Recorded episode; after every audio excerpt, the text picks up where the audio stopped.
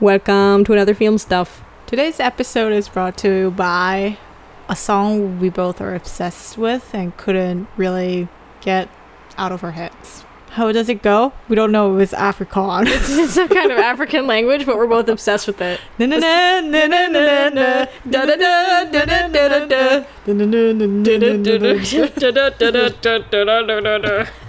so it's another music episode. I hope you guys listened to our first episode So this episode is going to be more about the technical part. about music. Yes. So you've got your song. Now you got to actually use it right. Mm-hmm. And I think there's probably three techniques. I'm going to say three techniques that are worth talking about. Ooh, three. So we already talked about rubber banding. That's not included. Rubber banding is in another another episode that we talked about. So I'm already assuming that you guys are rubber banding your audio. Number one. Technique number one is what's called a J cut. Okay, so if you make like a like an L, you know how it goes out to the right, mm-hmm. and if you make a J, it goes out to the left. Mm-hmm. So there are two types of cut where the audio and the video don't happen at the same time. And when the video comes first and then the audio comes second, it's called an L cut. And when hmm. the audio comes first and the video comes second, it's called a J cut. And what you should be doing is if you're going to have like a big montage music or an impactful line happens, and then immediately you're going to follow it up with like a, a bold song, as soon as the video changes, starting the song is not nearly as impactful as doing a J cut. boom.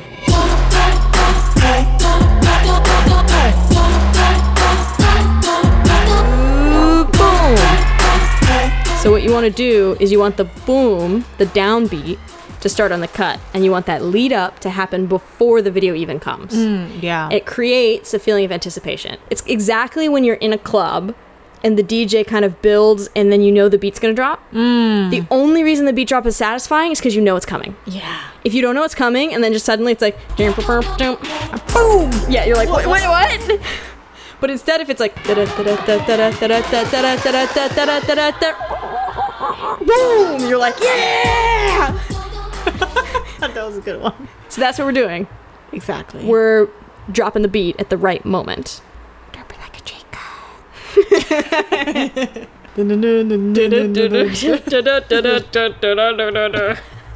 When you do montage, sometimes it's very impactful to have a cut every time the downbeat happens. Mm, mm, mm, mm, mm, Cut. mm, mm, mm, mm, mm, mm, mm, mm. You see, it's like kind of boring. It gets like a little bit repetitive after a while. It's impactful if you do it sometimes, but you have to pick when to do it. You don't always want to cut on the beat. Yeah, it gets like repetitive. Like you you anticipate it. It's boring. Exactly. So you need variety is the spice of life. So you should be paying attention to the downbeats and the upbeats. You should be J cutting and cutting when the most impactful moment in the music is when you want your most impactful cuts to be. So when mm-hmm. you go into the montage, it needs to be right when the beat would drop. Mm-hmm. And then when you come out of them, it needs to be sometimes like you need to kind of time it so it sounds like a natural ending.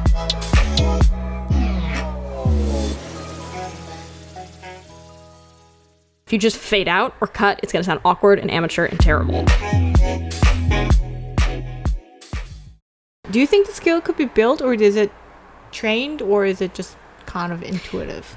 So when I go back and I look at the stuff that I was editing when I was in high school, just messing around on my computer editing in Premiere, I used to play Final Fantasy X on the PlayStation, and I record every cutscene just so I had something to edit later, and then I'd edit them all together. It didn't have any meaning, but it was just like I wanted something to cut together. I made this one. I used like a Final Fantasy X thing. If you look at it, I cut on every freaking beat. It's not like a metronome, but like I always cut on a beat. And so you can see it, and it's like, well, it's not bad, but it's very kind of amateur. It's very like I only knew one trick. Hmm. Then you look at me when I was an undergraduate, a couple years later, and I'm no longer cutting on every beat. I did this one thing called Word on the Street that was like about a very famous skate park street corner. And then there's a section where instead of cutting on the beat, there's a skateboarder that's skating, and I cut when he hits the ground or when he grinds on the rail or when he mm-hmm. comes up on the step. That's what's matching the beat, not the cut, the mm-hmm. action. Mm-hmm. And I don't do it all the time. Sometimes I'm matching the beat to the cut, sometimes I'm matching the action to the beat. Mm. And that was like, okay, still not an advanced editing, but you can see that I've developed that skill of timing a little bit more. And then you look at the montages that we do now, which is, you know, 10 years later. And sometimes rhythm is different. Um, I would also say another film that does a really good job with matching music is Don Jon. Oh, that's one of my favorite movies. He does a great job. And my porn. Joseph, Joseph Gordon-Levitt. He's the director and the actor of the mm. movie. You know, when he's in the club, they have the zoom ins and they cut on the beat when he's in the club trying to pick up a girl.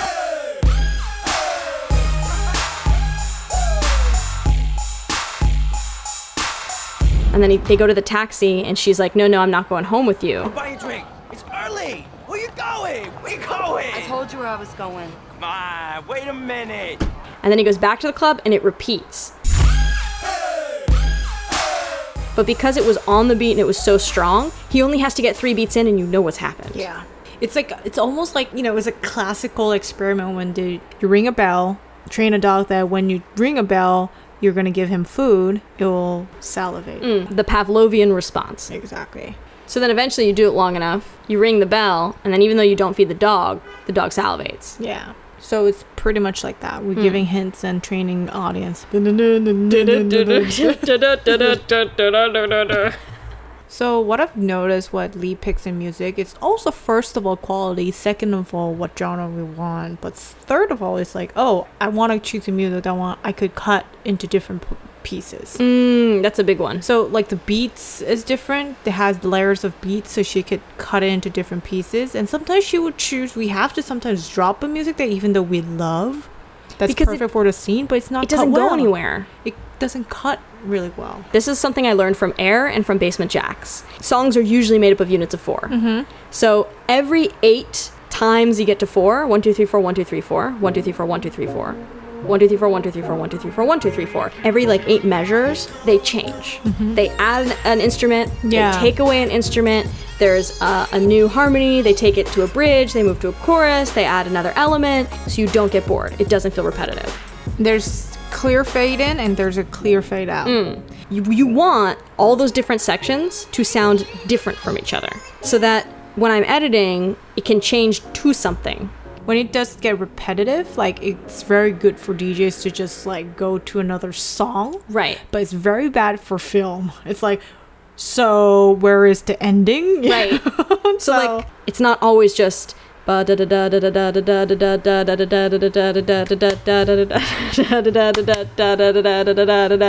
after what 10 seconds your audience is like okay, let's, Okay. let's move on. what am i looking at here Yeah.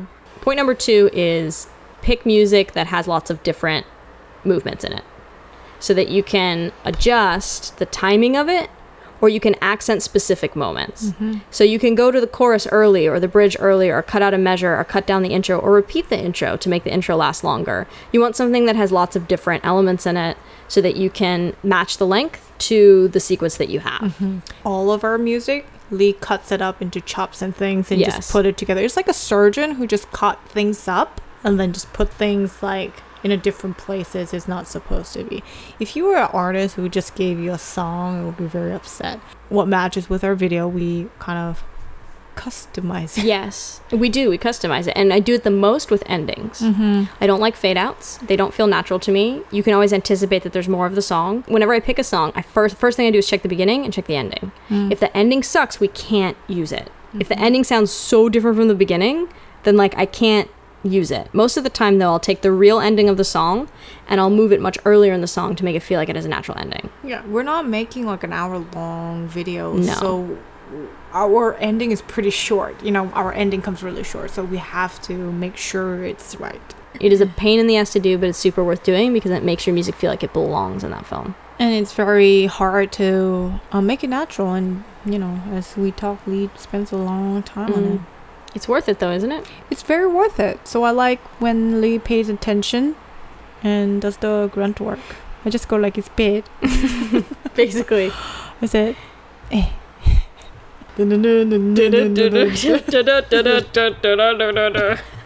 Last technical skill is this thing called audio masking. This is something that's basically a loud sound. When you put it next to a soft sound, you can't hear the soft sound because your brain is too busy processing the loud sound. Really? Yes. So if you have a really awkward section or an audio mistake that you can't get rid of or something that's obvious and distracting, you can sometimes use audio masking to get away with it. Mm-hmm. So if I have a song that I just can't make that transition into the end really smooth, I'll pick a part where the narrator's talking, or I'll pick a part where Soo Zee's talking, or like if there's like a big cymbal crash, when this thing happens, I'll then put the awkward part right after it because your brain can't really hear what's happening immediately after the loud sound. So you can use audio masking to kind of help you make things sound smoother even when they aren't. It could be uh, actual recorded sound of inside the video, Mm. right? Or it could Yes, be yes. the narration. So sometimes we do the honking of a bus to the awkward part, Mm. or you can do like um, a clinking of a glass Mm. and make that as a transition sound as well, um, instead of fade outs. Yes. It sometimes sounds more smooth because you're you're not worrying about the transition. exactly Does that make sense what I've said? It's very hard to explain without actually showing you. yes. I can try and demonstrate audio masking and we'll see if it works. I'm going to have a secret word that I whisper. I'm going to clap at the same time that I whisper it and you obviously won't be able to hear it because I'm doing it at the same time, right? So if I go Could you hear what I said? No. Okay. Did you say anything? I did. I whispered something while I was clapping. Now I'm going to clap and then whisper the word, but I'm going to do it in a very short period of time. Audio masking isn't very long, y'all. It's like a fraction of a second. No. I'm going to make it a little bit longer and we'll oh, see if you can hear it now. Yeah. Okay. Coffee? Ooh, close, but no. okay, one more time. Now I'm going to really exaggerate it so you can actually hear. Elephant. Elephant. I said elephant. You could hear it that time, right? Yeah. because there was a very clear pause. But when they're right next to each other, it sounds like coffee? I don't know what's happening, right? So you can use that loud sound hmm. to mask what comes after it. Exact. Oh, that's clever. Very clever. Dun, dun.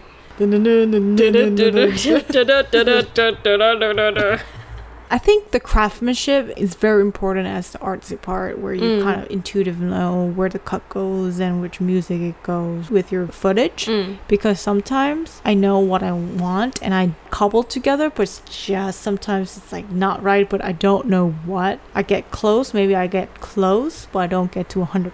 Mm. Feels like not polished. That's the wo- word I'm looking for. It doesn't look polished, but it's like little details on the details, like L cuts and J cuts, and fading in and fading out the right time. You know, it's like a little details that that make it professional and amateur. There's cobble things together and cobbler. I cobble. I just get to the right point where just like I want this footage to be in this music. Su- Soo Zee, Susie's the, Soo Zee's the cobbler who's like putting the bottom of the shoe, the sole on the shoe, and the laces in the holes, and the leather on the top. And I'm the guy, the shoe shine guy with the polish rag, who like puts the polish on and shines it up and sits it down while you're reading your paper. the tools themselves aren't hard, hmm. but knowing when to use them is really hard. Mm-hmm. it is. So, what's your advice to people about how to do it better? Hmm. listen to a lot of music. Her friend's film has very bad taste in music. It's, I don't know what's happening over there. I Like, I mean- mean, like sometimes people have basic taste, and I don't know how to Mm. say it. That's the biggest crime is people doing cheesy music. Oh yeah, cheesy music because it's like I don't know what's happening in their head. It's like it's like textbooky. Really, it's just bad taste. Bad taste. That would be my advice. Listen to a lot of music. Thanks for listening to our podcast. I think there's gonna be another music thing, maybe. What Maybe do you think? in the future, not now. Yeah, I think I'm done with music for now. Episode three. Episode Three. It'll just be the music game for like 45 minutes.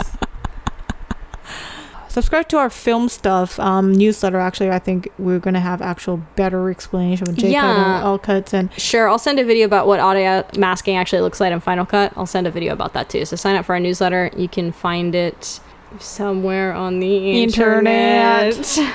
find it We'll, hard. we'll put it in the description for this podcast, which you can find on iTunes or Acast or Stitcher or SoundCloud. But I'm sure you already know that because you're already listening to this. So I don't know why I'm telling you that. well, I think we should have a musical note. Da da da da da da da da. Okay, I know it's don't don't don't hate us internet for trying to do whatever African language this is. because it's not. It's not. We're not trying to make. We're not. We love it. we just don't know the lyrics are what the lyrics are, and even if I saw them, I wouldn't actually know what the lyrics are. And also, I'm like tone deaf, so I'm like trying Oh, it's to true. figure out. Soo Zee is so tone deaf. She'll sing something and it'll be like, like so off, and I'm like, "Were you trying to sing this?" She's like, "No, I'm trying to sing this." I'm like, "What? That sounds nothing like know. that." All right, thanks.